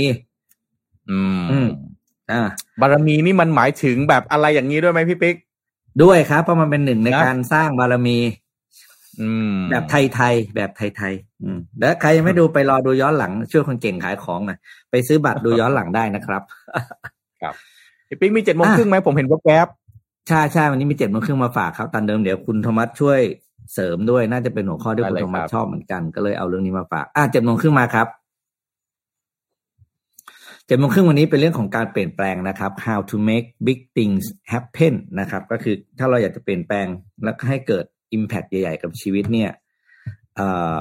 เราต้องทำยังไงบ้างนะครับ หรือต้องมีวิธีคิดวิธีทำอะไรยังไงบ้างนะครับอะไปดูกันครับ ข้อแรกเลยนะครับเขาบอกว่าให้เปลี่ยนจากจุดเล็ก ๆ ก่อน คือเวลาจะเปลี่ยนแปลงอะไรเนี่ย ให้เริ่มจากจุดเล็กๆเรื่องเล็กๆนะครับ แล้วก็ อย่าทำทุกอย่างในครั้งเดียวนะครับ เพราะว่า คุณจะแบบโอ้โหอีลงตุงนางมากใช่ไหมเพราะฉะนั้นเนี่ยเวลาเราเปลี่ยนแปลงครับ ให้เริ่มจากจุดเล็ก ๆ แล้วค่อย ๆ ขยายวงออกไปเรียกว่าเป็น incremental change นะครับ คือเพิ่มทีละนิดทีละนิดทีละนิดแล้วการเปลี่ยนแปลงนั้นจะง่ายขึ้นนะครับ ข้อสองครับ ข้อสองก็คือทำการเปลี่ยนแปลงนั้นให้มันง่าย อย่ามีเงื่อนไขเยอะ เช่น ผมบอกคุณธรรมะบอกว่า ผมจะวิ่งนะพี่ปิ๊กถ้าพี่ปิ๊กโทรมาปลุกผมพูดอย่างเงี้ยนะอย่างเงี้ยอืมรอไปเถอะคุณธรรมะไม่ได้วิ่งหรอกบางทีผมก็ไม่ได้วิ่งพอดีผมไม่ได้โทรไป เพราะฉะนั้นการเปลี่ยนแปลงนะครับก็คือเงื่อนไขต่างๆ ต้องเอาออกให้หมดทำให้ง่ายที่สุดอืมนะครับ แล้วก็เป็นการเปลี่ยนแปลงที่เราพร้อมจะทำได้ด้วยตัวเองโดยสมัครใจ และตลอดรอดฝั่งนะครับ ไม่เอาตัวเองไปผูกกับคนอื่นนั่นเอง ข้อสามครับ ข้อสามบอกว่า หา social support ก็คือ หาเพื่อน นะหาคนที่จะช่วยสนับสนุนเราคำว่าสนับสนุนเรานี้คือแน่นอนคือหนึ่งคือกำลังใจนะครับ ไม่บั่นทอนไม่พูดจาแบบโอ้ยไม่ได้เราไม่ต้องเป็นหรอกอย่างเงี้ย ตัดให้หมดนะครับ แล้วก็อืมเอ่อบางครั้งเราติดขัดปัญหาบางอย่างนะติดเช่นต้องการคำแนะนำต้องการเครื่องมือบางตัว คนที่เป็นอ่าเราเรียกว่า social support เนี่ยจะช่วยเราได้นะครับ ข้อสี่ครับ ข้อสี่ก็คือ อันเนี้ยคุณธรรมะจะชอบพูดบ่อยๆคือ small win เนาะ celebrate อืม your success นะครับ หมายความว่าทุกๆ การเปลี่ยนแปลงเมื่อเราเห็นผลลัพธ์นะครับ ให้ดีใจชื่นชมให้รางวัลกับตัวเองได้เลยนะครับ เพราะว่าไอความสำเร็จทีละนิดที่มันเกิดขึ้นอะมันคือความก้าวหน้า แล้วไอ้ big change เนี่ยมันคือ summation นะคือผลรวมของ small change หลาย ๆ ร้อย หลาย ๆ พันครั้งนะครับ เพราะฉะนั้นอย่ามองข้าม small change หรือ small wins ที่คุณธรรมชอบใช้บ่อยๆนะครับ ข้อห้าครับ ข้อห้าบอกว่า อย่ากลัวที่จะพังหรือว่าล้มเหลว เพราะว่าทุกคนก็เนาะล้มเหลวเป็นเรื่องปกติทำแล้วพลาดทำแล้วติดขัดนู่นนี่นั่นนะครับ ถ้าเรามองจริงๆ ให้ความยุติธรรมกับชีวิต เราทุกคนล้มเหลวตลอดเวลาทุกๆวัน เพราะฉะนั้นการเปลี่ยนแปลงแน่นอนมันต้องมาด้วยกับความล้มเหลวดังนั้นอย่ากลัวนะครับ มันเรื่องปกตินะครับ แล้วก็ ที่สำคัญก็คือขอให้เรียนรู้ว่า ความล้มเหลวในแต่ละครั้งมันให้อะไรกับเรา แล้วก็ปรับปรุงวิธีการใหม่นะครับ ข้อหกครับ ข้อหกบอกว่าอดทนนะครับความเปลี่ยนแปลงใช้เวลาเสมอนะครับ ยิ่งคุณพาจะเปลี่ยนแปลงเรื่องที่มันยาก มันยิ่งจะต้องใช้เวลามากขึ้น เพราะฉะนั้นอย่าเร่งผลลัพธ์กับตัวเองนะครับ ให้เวลากับตัวเองให้เวลาให้เวลาทำงานบ้างนะครับ แล้วคุณจะได้ผลอย่างที่ต้องการนะครับ ข้อเจ็ดครับ ข้อเจ็ดคือ be flexible นะครับ ก็คืออย่าอย่ายึดติดกับแผนการหรือวิธีการเดิมอย่างเดียว เพราะบางทีมันมีวิธีอื่นที่เรามองเห็นแล้วมันดีขึ้นเราปรับได้นะครับ อันนี้ข้อนี้สำคัญเพราะบางคนเชื่อว่า ถ้าจะทำเรื่องนี้มันมีวิธีนี้วิธีเดียว ก็เลยอาจจะพลาดโอกาสที่จะได้เจออวิธีการที่ง่ายกว่าหรือสะดวกกว่านะครับหรือบางคนดื้อจะเอาอย่างเงี้ยวิธีเท่านั้นอันนี้มันจะทำให้เราเสียโอกาสนะครับ ข้อแปดครับ ข้อแปดก็คือ help other change ข้อนี้ผมชอบมากก็คือ เราจะเปลี่ยนแปลงได้ดี ก็แต่เมื่อเราช่วยคนอื่นให้เปลี่ยนแปลงก่อนนะครับ คือถ้าเราช่วยถึงผมคุณน้อยบอกอยากจะวิ่งใช่ไหมก็เลยไปชวนคุณเก่งมาวิ่ง ชวนคุณแท็บวิ่ง อย่างเงี้ยแปลว่าพอชวนไปชวนมาเราเองนะครับ คือคนที่ได้รับผลลัพธ์ของความเปลี่ยนแปลงนั้นด้วย และก็มากที่สุดด้วย เพราะฉะนั้นอยากเปลี่ยนแปลงเรื่องในนะครับ หาโอกาสที่จะไปช่วยคนอื่นให้เปลี่ยนแปลงในเรื่องนั้นๆด้วยนะครับอื ต่อมาครับ เป็นข้อคิดทิ้งท้ายนะครับ ก็คือให้กำลังใจตัวเองนะครับ ว่าการเปลี่ยนแปลงเกิดขึ้นได้ และเป็นไปได้จริงนะครับ ถ้าเราอยากจะเปลี่ยนมันจริง ๆ เราทำได้นะครับ อย่าให้ใครมาบั่นทอนจิตใจเรานะครับ แล้วก็เชื่อในตัวเอง แล้วก็เริ่มต้นเปลี่ยนแปลงตั้งแต่วันนี้นะครับ อันนี้เป็นข้อคิดจากหนังสือเล่มนี้ครับ หน้าสุดท้ายก็คือ Change How to Make Big Things Happen โดยดามอนเซนโทล่าครับ โอ้นี่พี่ปิ๊กพูดเรื่องที่ผมว่าหลาย ๆ คนนะ คือให้ความสำคัญกับเรื่องของการเปลี่ยนแปลงตนเองในทุก ๆ วัน จริง ๆคำว่า change นี่มองได้หลายรูปแบบนะครับ บางคนก็มอง change ในแง่ negative แต่หลายคนก็มอง change ว่ามันเป็นเรื่อง positive นะเป็นเรื่องที่จะทำให้ตัวเขาเองเนี่ยพัฒนาขึ้นดีขึ้น แต่ว่าการ change เนี่ยมันเริ่มที่แนวคิดก่อนอย่างที่พี่ปิ๊กเอามาบอกเนี่ย บางอย่างเนี่ย เวลาที่คุณอยากจะเปลี่ยนแปลงนะคุณอยากจะประสบสำเร็จ บางทีเราอยู่ในระดับพนักงานระดับปฏิบัติการ แต่ตัวเองอยากกระโดดไปเป็นตู้ไปเป็นเจ้าของกิจการเลยอย่างเงี้ย คือคิดเนี่ยคิดได้นะฮะแต่ว่าเวลาวางแนวทางในการที่เราจะค่อยๆ change เนี่ยมันน่าจะทำให้ตัวเราเนี่ยมีความสุขในแต่ละวันได้มากกว่า อย่างหัวข้อของพี่ปิ๊กเนี่ยบอกว่าเออเริ่มจาก small ก่อนเริ่มจากอะไรเล็กๆก่อนเนี่ยผมเห็นด้วยเลย คือหลายคนเวลามองการเปลี่ยนแปลงบางทีมองแบบก้าวกระโดดเลย ฉันจะต้องแบบเล็งผลเลิศนะมันจะต้องได้ return มันจะต้องได้ผลลัพธ์แบบนั้นแบบนี้ แล้วพอเริ่มทำไปเนี่ย พอเราไปไปเล็งผลเลิศเนี่ยนะฮะไอการเปลี่ยนแปลงบางอย่างเนี่ยมันไม่ใช่เรื่องง่ายๆยกตัวอย่างเช่น คุณอยากจะทำธุรกิจของตัวเอง หรือคุณอยากที่จะเรียนต่อ อยากที่จะมีเงินออมอ่ายกตัวอย่างอย่างมีเงินออมนี่ก็ได้พี่ปิ๊กบางคนเนี่ย เงินเดือนหลักหมื่นอยากมีเงินออมหลักล้าน ซึ่งก็ไม่แปลกคิดได้ แต่พออยากจะได้เงินหลักล้านแล้ว ใจมันอยู่ที่หลักล้านอย่างเดียวเนี่ยมันเริ่มออมได้หลักพันเนี่ยนะถ้าเกิดคุณไม่เริ่มทีละนิดทีละนิดแล้วก็อดทนกับมันเนี่ยจริงๆเจ็ดแปดข้อที่พี่ปิ๊กเอามาพูดเนี่ยจับผสมกันให้หมดแล้วก็ทำไปทุกวันทุกวันนะคือเชนเกิดขึ้นแน่นอนและเกิดในเชิงโพสิทีฟด้วย แต่สำคัญเลยสำหรับเชนเนี่ยพี่ปิ๊กผมคิดว่าหลายคนนะเอ่อสร้างเชนแบบมีความทุกข์คือเอาแต่จะต้องได้ จะต้องเกิดต้องโอเค แล้วมันมีความทุกข์ในแต่ละวันแต่ละวัน กว่าจะไปประสบประสบความสำเร็จเนี่ยบางทีตัวเองก็เครียด เผยแผ่ความเครียดให้คนรอบข้างอีก expect ไว้คนรอบข้างก็ต้องเข้าใจต้องสนับสนุน เพราะว่าเราเนี่ยกำลังจะไปนะแหวกฟ้าคว้าดาว จะไปร่ำรวยจะเป็นเจ้าของธุรกิจจะขึ้นไปเป็นหัวหน้า จะไปเรียนต่อเนี่ยก็กะให้ทุกคนสนับสนุน บางทีคนก็ไม่ได้รู้อะว่าเออเราอะมีเป้าหมายอะไรแบบไหนนะครับ อีกข้อหนึ่งที่ผมอยากเสริมด้วยก็คือว่า กระจาย อะไรว่ากระจายพลังงานบวกให้คนรอบข้างครับ แล้วการเปลี่ยนแปลงของคุณเนี่ย มันจะเรียกว่าไปสร้างอินสปิเรชันให้คนอื่นด้วย คนอื่นเขาเห็นเขาอยากให้กำลังใจโอ้ดีจังเลย เออสนับสนุนนะ มีอะไรที่อยากจะให้ช่วยก็บอกนะ ช่วยช่วยอยากจะช่วยคุณอะไรอย่างเงี้ยนี่คืออีกข้อหนึ่งที่ผมอยากเสริมเข้าไปนะกระจายพลังงานบวก อย่าเอาแต่เครียดกับการเปลี่ยนแปลง change ฉันจะต้องนะ เป็นเลิศฉันจะต้องได้ผลดีที่สุดเท่านั้น การเปลี่ยนแปลงเนี่ย มันเป็น มันมันเหมือน DCA พี่ปิ๊กมันเหมือน DCA นะคุณอยากมีกล้ามเยอะๆคุณก็ต้องยกน้ำหนักอ่าคุณก็ต้องทำไปทุกวันทุกวันไงคุณจะไปเข้ายิมสามสี่วันคุณกะโอ้โหคุณเทกมาเป็นนเดทเลยเนี่ย เป็นไปไม่ได้อยู่แล้วใช่ไหมฮะเหมือน DCA มองกว้างๆนะฮะแล้วก็ enjoy ช่วงเวลานั้น enjoy ช่วงเวลาการเปลี่ยนแปลงแล้วก็ดูการเปลี่ยนแปลงตัวเองไปทีละนิดทีละนิดเนี่ยแล้วก็มีความสุขคนรอบข้างด้วยดีกว่า นี่เป็นการ change ที่ผมว่า เออ มันจะทำให้ big things happen ได้ตามหนังสือที่พี่ปิ๊กเอามานะครับ ส่วนหนังสือไทยก็มีนะเรื่องพูดเดียวกันเปลี่ยนแปลงนี่ทยาน transform นะฮะ มีหัวข้อที่พี่ปิ๊กเอามาพูดเนี่ยอยู่ในหนังสือเล่มนี้เช่นเดียวกัน อันนี้ในภาคธุรกิจ คือจะมีอันนึงก็คือเสริมนิดหนึ่งก็คือบางทีเปลี่ยนเนี่ย ความเปลี่ยนแปลงที่จะสำเร็จนะ อันนี้บอกบอกทุกคนเลยก็คือ มันต้องเป็นความความอยากเปลี่ยนแปลงเรื่องนั้น ที่มันจากความอยากของตัวเราเอง ไม่ใช่อยากเปลี่ยนเพื่อจะไปอวดคนอื่น อยากเปลี่ยนที่จะไปเอาชนะคนอื่น เพราะพวกนั้นน่ะไม่ค่อยเวิร์กแต่ถ้าเราอยากเปลี่ยนด้วยตัวเราเองเนี่ย อันเนี้ยเราจะมี will power หรือพลังใจมากกว่าในการที่จะทำการเปลี่ยนแปลงนั้นได้นะครับ แล้วก็นั่นแหละทำตามที่บอกเนี่ยแปดข้อเนี่ยเปลี่ยนได้ทุกคนเป็นกำลังใจให้ทุกคนนะครับ ที่อยากจะเปลี่ยนแปลงตัวเองนะครับ ตอนนี้เป็นกำลังใจให้พักเพื่อไทยมากเลยพี่ปิ๊กอยากให้เปลี่ยนนิดนึงเปลี่ยนเปลี่ยนเปลี่ยนน้อย เดี๋ยวเดี๋ยวมันเดี๋ยวคะแนนเดี๋ยวทรคะงแนมานดีมันดีอจะยู่แล้ลำบากวเธอทรงมาดีอยู่แล้วจะไปเลี้ยวกลับเข้าไปแบบเดิมทำไมเดี๋ยวเลือกตั้งครั้งหน้าเนี่ย มันจะจะบอกเลยประชาชนแฟนจำคลับได้นะครับ แล้วเพื่อไทยจะกลายเป็นประชาธิปัตย์สอง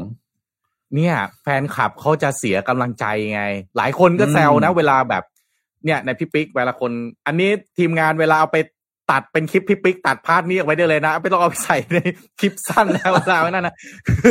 คือคือผมไปผมเวลาผมไปอ่านเรื่องเวลาคนเข้าไปวิจารณ์เรื่องพรรคเพื่อไทยนะคือเขาบอกเนี่ยเป็นแฟนคลับพรรคเพื่อไทยมานานแต่แบบเนี่ยไม่อยากติดตามแล้วเพราะว่าพรรคเพื่อไทยงั้นอย่างนี้ก็จะมีแฟนคลับอีกกลุ่มหนึ่งมาบอกโอ๊ยถ้าคุณเป็นแฟนคลับเพื่อไทยตัวจริงนะคุณจะไม่พูดแบบนี้ เอออีกคนก็จะมาบอกบอกว่า เอ้ย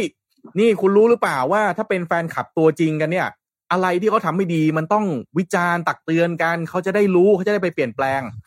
แล้วแต่มุมมองคุณผู้ฟังผมก็ไม่รู้ว่าการเป็นแฟนคลับจริงๆ สรุปมันต้องเป็นยังไง ต้องเอาแบบว่า โอ๊ยทำอะไรก็ดีหมดไหม หรือว่าแบบถ้าไม่ดีก็ต้องตักเตือน หรือมันเป็นยังไง อะ อันนี้ไม่รู้แต่ว่าเป็นห่วงเพื่อไทยจริง ๆ ตอนเนี้ย ถ้าไปดูตามคอมเมนต์นะไปดูตามคอมเมนต์ในที่ต่างๆ เนี่ย แต่ก็ไม่รู้ว่าอันนี้เป็นอะไรที่เขาคำนวณไว้แล้วหรือเปล่าผมก็ไม่รู้อีกเหมือนกันพี่ปิ๊กว่าทำไมเขาถึงยอมแลกทางไงเหมือนที่ผมบอกไงถ้าผมตต้ราอบงใดบอกที่ว่าหัวหน้าพรรคไม่พูดอะ ผมถือว่าไม่เป็น final อืมมีมีคนถามพี่ปิ๊กบอกว่าสรุปหัวหน้า หัวหน้าจริงๆเนี่ยที่พี่ปิ๊กพูดถึงเนี่ยต้องฟังใครกันแน่ เพราะว่าหมอชนละนานก็พูดตลอดนะ อืมสรุปหัวหน้าคือใคร ที่อยากให้ฟังใครคือหัวหน้าใหญ่ที่ยังไม่ออกมาตอนนี้ใช่ไหมตัวละครลับ เออบอกแล้วประเทศไทยตัวละครลับเยอะเออใช่แล้วก็จับตาดูอ่ากรกฎาพี่ปิ๊กคุณทักษิณบอกจะกลับมาไงอืม เออ อันนี้แหละอันนะนี้แหละ อันนี้โยแหละเมื่อก่อนอันนี้นี่แหละถ้าบอกคุณทักษิณกลับนี่ข่าวใหญ่เลยนะข่าวใหญ่อืมมากเลยนะ แต่นี่ใช่ใช่ถ้าตามที่คุณจตุพรบอกนี่คุณทักษิณบอกจะกลับมาก็ไปประมาณเกือบยี่สิบครั้งแล้วฮะ ยังไม่ได้กลับเลย ก็ต้องดูด้วยจะกลับมาแบบไหนอะผมพาไปอัปเดตข่าวเอ่อต่อไปไปที่ทางฝั่งตะวันตกบ้างไปดูมหาอำนาจอย่างจีนบ้างคุณผู้ฟังทุกท่านว่าเอ่อออกมาตอบโต้อะไรกันอีกบ้างนะ สงครามเกือบเกือบจะเย็นนะ ผมว่ามันก็เกือบเกือบจะเย็นนะฮะระหว่างจีนกับสหรัฐอเมริกาเนี่ยนะครับ ล่าสุดนายกรัฐมนตรี จีนนะครับนายหลี่เฉียงนะฮะออกมาตำหนินะครับการย้ายฐานผลิตของสหรัฐและก็ยุโรปออกจากประเทศต่างๆ ในเอเชีย ซึ่งต้องวงเล็บนะ ส่วนใหญ่ย้ายออกจากจีนนะครับว่าเป็นการทำให้เรื่องของเศรษฐกิจกลายเป็นเรื่องของการเมืองนะภูมิรัฐศาสตร์เขาบอกว่าที่สหรัฐอเมริกาย้ายอ่าฐานการผลิตแล้วก็พา supply chain ย้ายออกไปเนี่ยอันนี้มันเรื่องของภูมิรัฐศาสตร์เรื่องการเมืองชัดๆนี่มันไม่ใช่เรื่องของ supply chain อะ ก็ต่างมุมมองไป แต่ในหลี่เฉียงนายรัฐมนตรีจีนเนี่ยมองว่าเรื่องนี้เนี่ยจะทำให้เศรษฐกิจโลกเนี่ยเปราะบางแล้วก็ทำให้อ่าโครงสร้างเศรษฐกิจโลกเนี่ยแตกแยกเป็นเสี่ยงๆนะครับ แล้วก็อยากที่จะโน้มน้าวให้นักลงทุนเนี่ยอยู่จีนต่อไปนะครับ ซึ่งเรื่องนี้เนี่ยรายงานจาก Bloomberg นะครับในงาน World Economic Forum of the New Champions นะครับหรือเอ่อถ้าพูดชื่อย่อคือ Summer Davos 2023 เนี่ยจัดที่เทียนจินนะครับนครเทียนจินที่จีนเนี่ย ซึ่งนายหลี่เฉียงเนี่ยกล่าวสุนทรพจน์ในงานนะครับ โดยส่งสัญญาณนะฮะไปยังประเทศต่างๆ ว่าการที่สหรัฐอเมริกาแล้วก็ยุโรปเนี่ยดำเนินกระบวนการดีริสก์นะครับหรือว่าลดความเสี่ยงในห่วงโซ่อุปทานนะครับเป็นการย้ายการลงทุนที่มีความเสี่ยงสูงออกจากประเทศในเอเชียเนี่ยถือว่าเป็นความพยายามที่ทำให้เรื่องเศรษฐกิจกลายเป็นเรื่องการเมือง ซึ่งจะทำให้เศรษฐกิจโลกเนี่ยแตกแยกออกเป็นขั้วต่างๆนะครับ ในหลีเฉียงบอกว่ากำแพงที่มองไม่เห็นซึ่งสร้างขึ้นโดยบางคนในช่วงไม่กี่ปีที่ผ่านมากำลังแพร่หลาย แล้วก็ผลักดันโลกไปสู่ความแตกแยก และอาจจะทำให้เกิดการรเผชิญหน้าด้วยนะครับ ซึ่งเราควรต่อต้านการนำประเด็นทางเศรษฐกิจมาเป็นประเด็นทางการเมือง แล้วก็ควรทำงานร่วมกันเพื่อให้อุตสาหกรรม แล้วก็โหงโซ่อุปทานทั่วโลกมีเสถียรภาพ ราบรื่นแล้วก็มั่นคงนะครับโดยการแสดงความเห็นของนายหลี่เฉียงมีขึ้นในขณะที่มีข่าวว่าฝ่ายบริหารของสหรัฐอเมริกานะครับ ผลักดันคำสั่งฝ่ายบริหารที่จะควบคุม และอาจตัดการลงทุนบางส่วนของสหรัฐในจีนออกนะครับ ในขณะที่สงครามของรัสเซียในยูเครนทำให้เกิดข้อสงสัยเพิ่มเติมเช่นเดียวกันเกี่ยวกับเสถียรภาพในอนาคตของตลาดพลังงานโลก ในการเดินทางเยือนยุโรปเมื่อสัปดาห์ที่แล้วเพื่อที่จะพยายามที่จะ reset ความสัมพันธ์กับยุโรปที่เป็นคู่ค้ารายใหญ่นะครับ ที่นายหลี่เฉียงไปเดินทางไปเยือนเนี่ยนะครับนายหลี่เฉียงก็กล่าวถึงการดีริสของ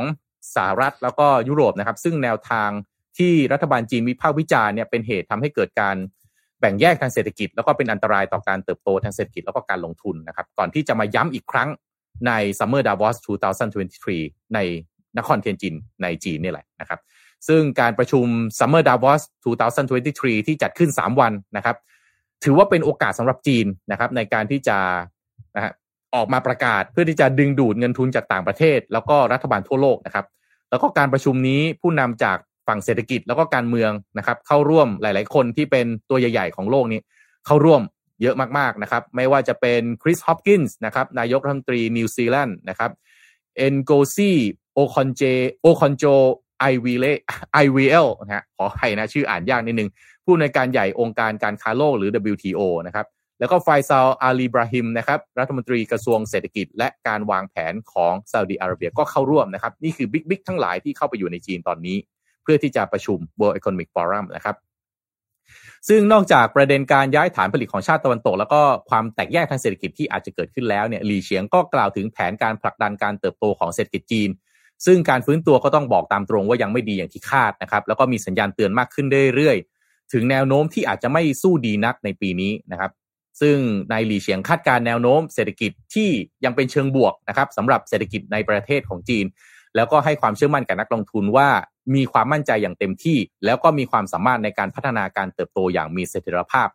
แล้วก็มีคุณภาพสูงในระยะยาวนะครับ แล้วก็บอกว่าประเทศจีนจะออกมาตรการที่ใช้ได้จริง และมีประสิทธิภาพมากขึ้นมากขึ้น ในการเพิ่มอุปสงค์ภายในประเทศ และกระตุ้นดินามิกของตลาดนะครับซึ่งคำมั่นสัญญาของหลี่เฉียงก็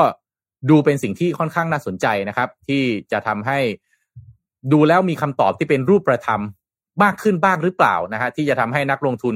กลับมาจับตามองจีนมากขึ้น เพราะว่าต้องบอกว่านะฮะตลาดจีนเนี่ยมันสะท้อนออกมาในหลาย ๆ อย่างในราคาหุ้นนะฮะพี่ปิ๊กคุณผู้ฟังทุกท่านอย่างหุ้นเอแชร์เนี่ยที่เป็นหุ้นโครงสร้างพื้นฐานหุ้นที่เกี่ยวกับเรื่องของอุปสงอุปทานพื้นฐานในจีนเนี่ยยังไม่กลับมานะฮะหลายคนที่ลงทุนเอาไว้แล้วคาดว่าจะเติบโตไปพร้อมกับจีน แล้วก็ลงทุนในไชน่าเอแชร์เนี่ย ก็ยังสะท้อนว่า เออนั้นมันอาจจะยังไม่ได้กลับมาขนาดนั้นนะครับ แล้วก็ผมต่ออีกนิดนึงนะฮะสำหรับจีนนะครับ ก็รัฐบาลจีนเองประกาศต่อภาษีต่ออายุลดภาษี EV เพื่อที่จะกระตุ้นยอดขายนะครับ ซึ่งล่าสุดเนี่ยรัฐบาลจีนนะฮะ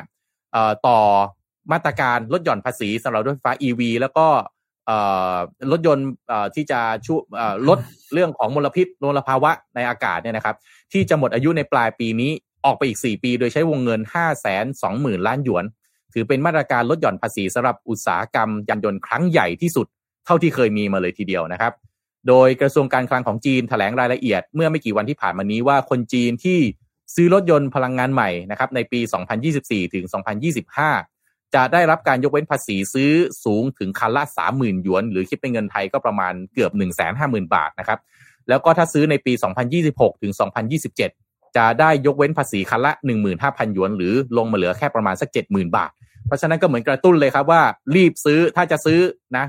ให้ซื้อซะในช่วงปีสองปีนี้อย่ารอไปจนถึงสามสี่ปีข้างหน้านะครับ เพราะว่าตอนนี้เนี่ยการเติบโตของยอดขายรถยนต์ในจีนชะลอตัวลงนะครับทำให้เกิดความกังวลว่าจะกระทบต่อการเติบโตของเศรษฐกิจจีนหรือเปล่านะครับ ซึ่งถึงแม้ว่าเอกชนจะคาดหวังมาตรการการกระตุ้นที่เพิ่มมากขึ้นนะครับ แต่ว่าเลขาธิการสมาคมรถยนต์นั่งส่วนบุคคลของจีนก็ยังบอกว่า การขยายมาตรการออกไป 4 ปีนั่นเนี่ยก็ค่อนข้างเกินความคาดหมายแต่ก็ต้องมาดูนะฮะว่ามันจะช่วยกระตุ้นนะฮะ ยอดการจับยอดการซื้อนะฮะรถยนต์ EV ได้อย่างที่มันควรจะเป็นอย่างที่รัฐบาลคาดหวังเอาไว้จริงหรือเปล่านะครับ ซึ่งจีนเนี่ยเริ่มใช้มาตรการกระตุ้นตลาดรถยนต์ EV เนี่ยครั้งแรกนะย้อนกลับไปปี 2014 นะครับ แล้วก็มีการขยายวงเงินขึ้นเรื่อยๆขึ้นเรื่อยๆนะครับ ซึ่งมาตรการทางภาษีเนี่ยถือว่าเป็นพระเอกหลักเลยครับ ในการผลักดันการเติบโตของอุตสาหกรรมรถยนต์ EV ไม่ใช่ของจีนอย่างเดียวนะครับ เรียกว่าของโลกเลยก็ว่าได้นะครับ ซึ่งเรื่องนี้เนี่ยนักวิเคราะห์ก็มองว่าการต่อมาตรการยกเว้นภาษี EV ครั้งนี้จะช่วยผลักดันการเติบโตของตลาด EV ราคาถูกของจีนนะครับแล้วก็น่าจะไป pressure หรือกดดันรถยนต์ที่เป็นรถยนต์พวกพรีเมียม รถยนต์ราคาแพงๆนะครับ ที่ไปลงทุนขายอยู่ในจีนนะฮะก็อะประมาณนี้นะครับสำหรับสิ่งที่เกิดขึ้นทางฝั่งตะวันออกของเรา ซึ่งก็อาจจะเป็นเรื่องของทางจีนเป็นหลัก เพราะตอนนี้หลาย ๆ โฟกัสก็มองไปที่จีนนี่แหละนะครับพี่ปิ๊กครับเชิญครับ อืมอีบีนี่ก็ เดี๋ยวคง อืมนั่นแหละ มันก็เป็นรถที่ดีนะเมื่อผมเห็นแล้วนี่บ้านเราก็เยอะขึ้นนะ วิ่งกันเต็มไปหมดเลย แล้วก็เห็นทิศทางที่ดี นะไม่ว่าจะเป็นที่ไหนก็ตามมาอีวีหมดเลยนะพี่ปิ๊กเอออีวีหมดเลย ผมว่า ผมเองก็ยังอยากมีสักคันแต่รอผ่อนขั้นเก่าหมดก่อน เราทีละขั้นคุณธรรมะเข้าใจว่าต้อง small change ทีละสเต็ปเอาคันเก่าให้หมดก่อนอย่าเพิ่งอย่าเพิ่งแบบเห็นแล้วก็ นิ้วลั่นอยากได้ไปหมดเราเราต้องคุมตัวเอง เพราะยังไงสุดท้าย เราเองเราก็ต้องรับผิดชอบชีวิตเรานะใครเขาจะมาแบบดีดาไปกับเราหรอกอะไรเงี้ย เวลาคุณมีรถหม่งรถใหม่ก็ใช่แต่ถูกเวลาคุณผ่อนคุณผ่อนคนเดียวนะเพราะฉะนั้นเนี่ยการเปลี่ยนแปลงเนี่ยต้องดูต้องดูกำลังดูอะไรของตัวเองด้วยนะครับ นี่ผมเห็นรูปเมื่อกี้ตอนเช้าตอนที่เราก่อนจะอ่านข่าว ถือเป็น morning talk เลยแล้วกันนะคุณธรรมะวันนี้เราไม่ morning talk ใช่ไหมสมมูลลืมทำก็ไม่เป็นไร มัวแต่ห่วงเรื่องเงินเดือนออกวันนี้วันสิ้นเดือน นี่ผมเจอรูปหนึ่งที่มันมีเยอะมากก็คือเพจขายของปลอมคุณธรรมัสอ้าวพี่ธรรมัสเยอะนี่ครับผมเอาขึ้นมาเลยครับ อันนี้เนี่ย เป็นการขายผมบอกเลยเป็นของปลอมนะครับ ก็คือ รูปเนี่ยคือรูปของเขาตั้งชื่อเพจว่าสยามเซ็นเตอร์ไทยแลนด์เห็นไหมแล้วก็เอาโลโก้ของสยามเซ็นเตอร์มาด้วยนะ แล้วก็ทำเป็นรูป อะคือรูปโปรไฟล์เนี่ยคือรูปจริงของสยามเซ็นเตอร์เขาผมจะมาบอกให้ดูว่าของปลอมมันดูยังไง เราจะได้ไม่เป็นหลงกลซื้อของปลอมนะครับ ผมเนี่ยเป็นคนที่เกลียดของปลอมมากเดี๋ยวนี้แบบเห็นแล้วแบบผมมาเข้าไปด่าเขาทุกโพสแล้วที่เห็นนะปลอมปลอมโอ้ด่าจนกว่าจะเลิกแต่บางคนไม่เลิกหรอกนะคือจะบอกนี้ไอ้พวกของปลอมมันสร้างความเสียหายทางเศรษฐกิจเยอะมากนะปลอมจะมาในรูปแบบไหนครับหนึ่งมาในรูปแบบของการลงทุน เห็นไหมคุณจะเห็นนะ บางคนนะ เอารูป ไอ้แม่บางคน บางบางโพสต์บางเพจเนี่ยนะทำเป็นรูปคุณวิกรมกรมดิตทำเป็นรูปคุณสารัตของกัฟเอเนจีทำเป็นรูปคุณซีอ่าคุณธนิน คุณเจริญ ไทยเบฟแล้วก็บอกให้ผลตอบแทนห้าถึงเจ็ดเปอร์เซ็นต่อเดือนอะไรพวกนี้แบบบ้าไปแล้วเอารูปเข้ามานะอ่านั่นคือนั่นคือเรื่องหนึ่งนั่นคือการลงทุน อันที่สองที่เป็นเรื่องมิจฉาชีพก็คือการขายของปลอม อย่างอันนี้ก็จะเป็นการประมาณว่าไปเอาชื่อร้านดัง ๆ มา ก่อนหน้านี้เป็นเป็น อ่าอะไรนะที่เขาจะถอนจากไทย JD JD.com JD JD Central อ่า ที่เขาจะย้ายไปเขาบอกว่าอ่าเนี่ยเราจะไปแล้วนะเราก็เลยเอาของมาลดราคาขาย วิธีการดูนะครับ ผมบอกให้สามจุดนะหนึ่งก็คือชื่อเพจ ชื่อเพจจะไม่ตรงกับชื่อจริงนะครับสองคุณดูมุมซ้ายล่าง ซ้ายล่างเนี่ยจะเป็นเหมือนกับจะเป็นเหมือนกับเขาจะเขียนว่าเป็นชื่อเว็บไซต์อะไรอย่างเงี้ยนะแล้วก็ ซึ่งมันไม่ใช่เว็บไซต์ที่เป็น official เพราะว่าอย่างสยามเซ็นเตอร์มันจะ .co เหรอมันจะบ้าหรือไม่มีทางเขาเขาต้อง .co .th แล้วอะไรก็ว่าไปนะเขาไปดู อันที่สามคุณลองกดเข้าไปดูไอ้ลิงก์นั่นนะลิงก์ที่เป็นลิงก์ซื้อขายอะลิงก์ที่เป็นตัวสีเงินอยู่รูปภาพ มันก็จะพาคุณไปเว็บอะไรที่มันประหลาดประหลาดนะแล้วก็ เป็นเป็นมันจะเป็นชื่อลิงก์แปลกๆนี่ให้ชื่อลิงก์แปลกๆนี่ให้รู้ไปเลยครับว่าไม่ใช่แน่นอน มันจะเป็นแบบอะไรนะตลาดอิดขีดดอทดอทแล้วก็ตัวอะไรก็ไม่รู้ยืดยืดเนี่ย อย่ากดเด็ดขาดนะฮะ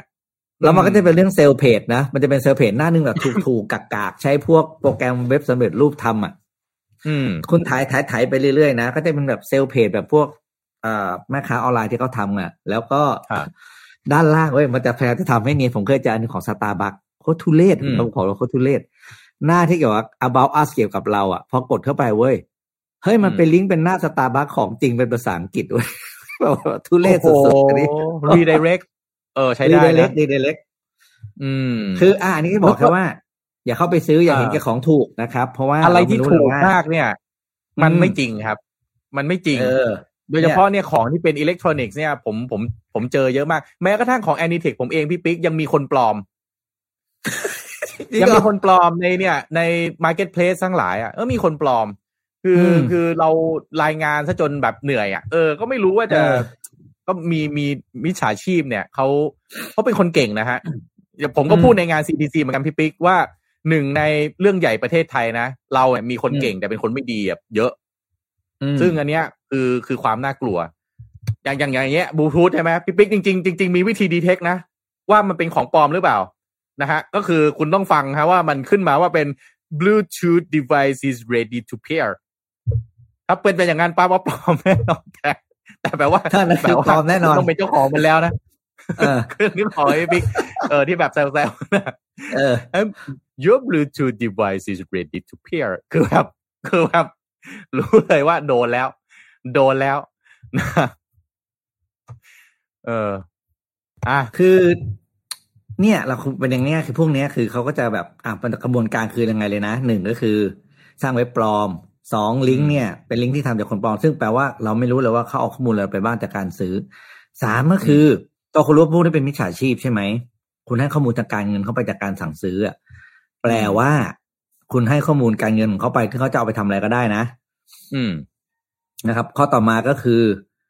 อ่าเราได้ของที่อะพูดจริงคือแบบไม่ได้เรื่องมาในราคาที่มันก็ตามนั้นนะแล้วมันจะเป็นราคาที่ไม่สมเหตุสมผลด้วยนะ เพราะของพวกนี้จริงๆ ถ้าปลอมมาอาจจะขายจริงก็ราคาหลักร้อยอะอืม แต่คุณต้องไปเสียหลักพันอย่างเงี้ยอย่างสูงถ้าหูฟังโซนี่รุ่นเนี้ยของจริงแล้วผมจำราคาไม่ได้ตีว่าเจ็ดแปดพันแล้วนะ ขอโทษที่ผมผมจำราคาไม่ได้ แต่ตั้งแต่เข้าใจเจตนาว่าไม่ได้จะหมื่นกว่าพี่รุ่นนี้หมื่นกว่า มีเขามีเอวงอไว้ด้วยแล้วแบบมันขายพันกว่าบ้าคุณจะเอออะไรวะเลหลังเลหลัง เพราะฉะนั้นสรุปนะครับ ก็เห็นอะไรแบบนี้ก็เข้าไปด่าเข้าไปให้คอควายอย่างเดียวนะครับ แล้วก็คอนคอควายคือคอนเฟิร์มอะไรอย่าคิดว่าอย่างอื่นอะไรอย่างงี้นึกพอพอควายนึกว่าแปลว่า F เออแล้วแต่จริงคือประเด็นคืออย่าไปเม้นอย่าไปทั้งสิ้นเพราะอย่าตัวเราไปเอนเกจเออกับโพสต์แบบนี้ เพราะว่าอืมมันเก็บอะไรของเราไปหมดนะครับ อันนี้มันคือเลี่ยงได้เลี่ยงคือปิดกดมุมขวาแล้วก็ปิด hide ad hide ad พวกนี้ไปเลยอ๋ออีกครั้งหนึ่งอืมที่ลืมบอกก็คือ บัญชีที่โอนใส่พวกนี้เป็นบัญชีม้านะครับ แล้วเขาเขาขายอืมคุณเสร็จปุ๊บเขาก็จะปิดหนีไปเปิดหน้าเพจใหม่ แล้วก็เปิดอืมบัญชีใหม่ไปเรื่อยๆอย่างเงี้ยคุณก็จะเราก็จะไล่ตามจับเขาไม่ได้ อืม บัญชีม้าทั้งสิ้น อืมครับผมเนี่ยเห็นนะรับแก้วผมสตาร์บัคเนี่ยบ่อยครับมากเลยแม่งมีลายแบ็คพิงค์ด้วยเว้ยผมมันลิซ่างงอะ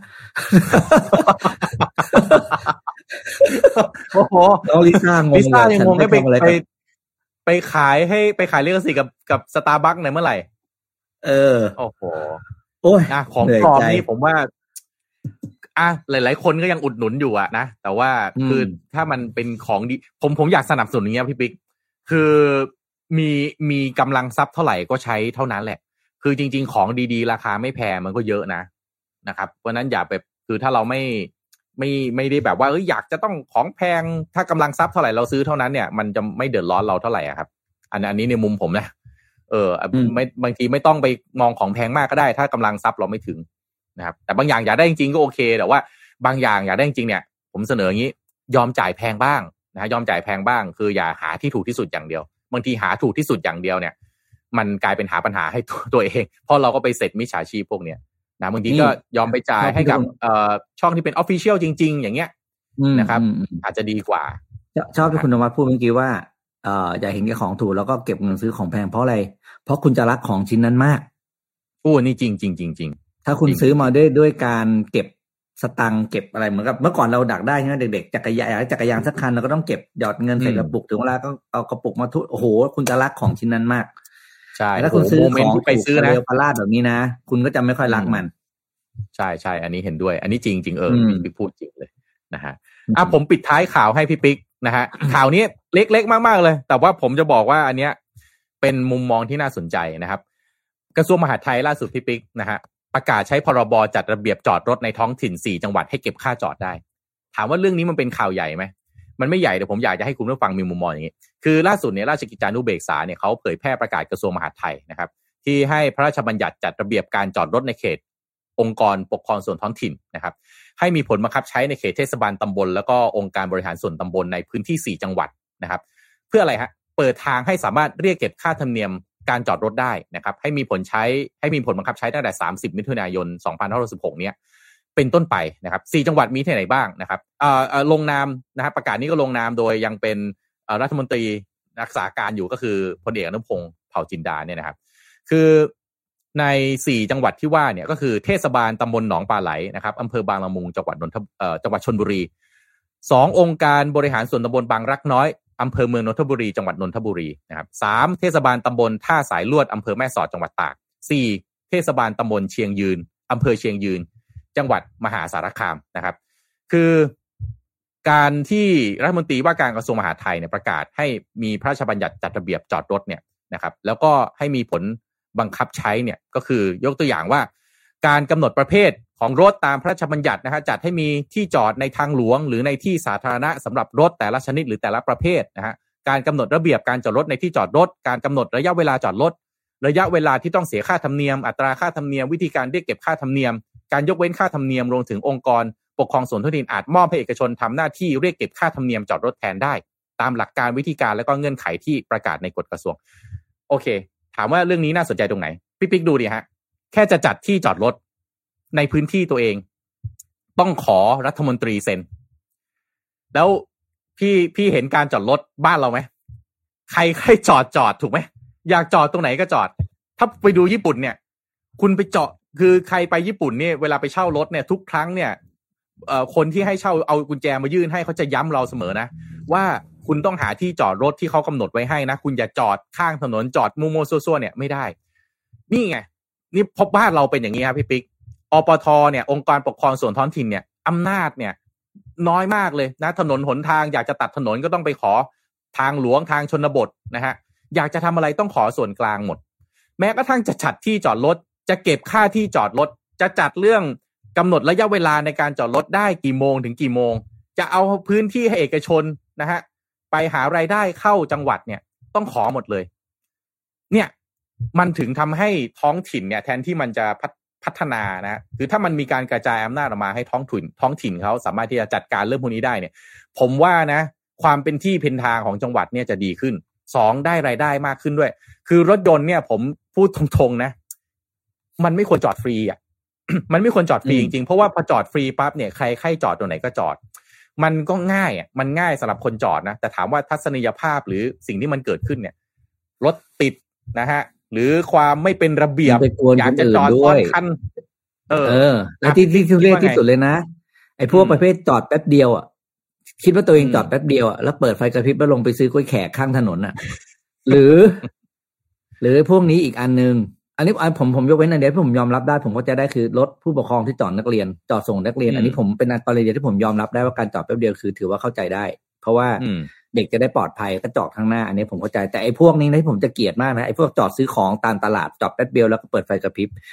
กับไอ้พวกอ่าอะไรนะรถส่งของเซเว่นอะถ้าชอบจอดหน้าซอยหน้าร้านแล้วก็ลงของอะ อันเนี้ยบอกจริงว่าอุบาทมาก เพราะคุณจอดครั้งหนึ่งคุณไม่มีคุณไม่ได้จอดห้าวินาที คุณจอดทีห้านาที แล้วผมแล้วถ้าผมเห็นนะคุณว่าอันนี้ผมขอเล่า ผมก็ได้นิสัยไม่ดีอย่างเนี่ยผมเห็นพวกผมบีบแต่ด่าอย่างเดียวเลยนะผมบีบแต่จนกว่ามันจะเลื่อนอะโอ้โหผมไม่กลัวเลยผมบีบแต่แล้วพอดีบางคันนะเห็นของปลอมไม่เลย เห็นรถจอดไม่โอเค บีบแต่เลยโอเคโอ้โห แล้วก็ยังไง คือต้องด่าให้รู้สึกคุณมัดด่าว่าผมจะพ้นได้ผมก็ไม่บีบประเด็นก็คือเฮ้ยมันมีบางคันหันมาทำหน้าไม่พอใจใส่ผมเฮ้ย อ้าวคนไทยด้วยกันแค่นี้ไม่มีน้ำใจเหรอเออ ไม่เข้าใจเขาจอดแป๊บเดียวอะไรอย่างเงี้ยเออเพื่อผมผมเคยทำไมคุณวันไอเรื่องบีบแต่เนี่ยผมไปหนีไว้เมื่อก่อนผมเคย นั่งรถไปกับพี่เขาดึงทำไมทำงานที่เก่า ผมก็แบบแกก็ชอบอย่างแกคนบีบแต่อย่างเดียวเว้ยผมถามดูชอบเยอะพี่ปิ๊กคนดูชอบเยอะบอกคนจริงคนจริงพี่ดอกผมผมเนี่ยนะ ผมมีพี่คนหนึ่งเขาทำงานผมนั่งรถไปกับเขาเขาก็บีบแต่ให้ผมแต่ว่าคนนั้นเขาเป็นประเภทขับไปบีบไปแล้วมันไม่ใช่คนคนละกรณีผม ผมบอกเฮ้ยพี่บีบไปถึงไหนวะอะไรอย่างเงี้ยเขาบอกผมว่าอะไรเฮ้ยปิ๊กบีบไปเลยเว้ยแต่มึงไม่ต้องกลัวหมด แต่บีบไม่มีบทบีบไปได้เลย ผมได้ว่าเออจริงเว้ยแม่เราได้จำคำนี้ขึ้นใจเลยแต่แต่นั้นคือบีบแหลกเลย เออแล้วเนี่ยแต่คคุนณที่ผู้ฟังบีบบางท่านก็คนเดียวนะครับถามคือคมานที่เอ้าจอดรถแล้วจังหวัดแบบนี้อื่นแล้วน่ะขวาง เอออะแล้วอืมจังหวัดอื่นน่ะก็จังหวัดอื่นก็ต้องไปขอฮะถ้าอยากจะทำเหมือนกันก็ต้องไปขอครับ แล้วพี่ปิ๊กก็คิดดูแล้วกัน ระเบียบราชการเราอะกว่าจะขอแล้วกว่าจะอนุมัติเนี่ยรอไปฮะ เมื่อไหร่จะเสร็จเรียบร้อย เนี่ย เนี่ยมันเป็นแบบบางทีมันเป็นจุดง่าย ๆ เลยครับอาติแง่หนึ่งคุณผู้ฟังบางท่านอาจจะบอกหรือคิดไม่เป็น อ่าระบบบางท่านอำนาจคุณผู้ฟังบางท่านก็อาจจะบอก เอ้ย ก็ถ้าให้จังหวัดมันทำเองเดี๋ยวก็โกงกันอีก เดี๋ยวก็คอร์รัปชันกันอีกเอาไปหาผลประโยชน์ ผมก็ไม่รู้จะ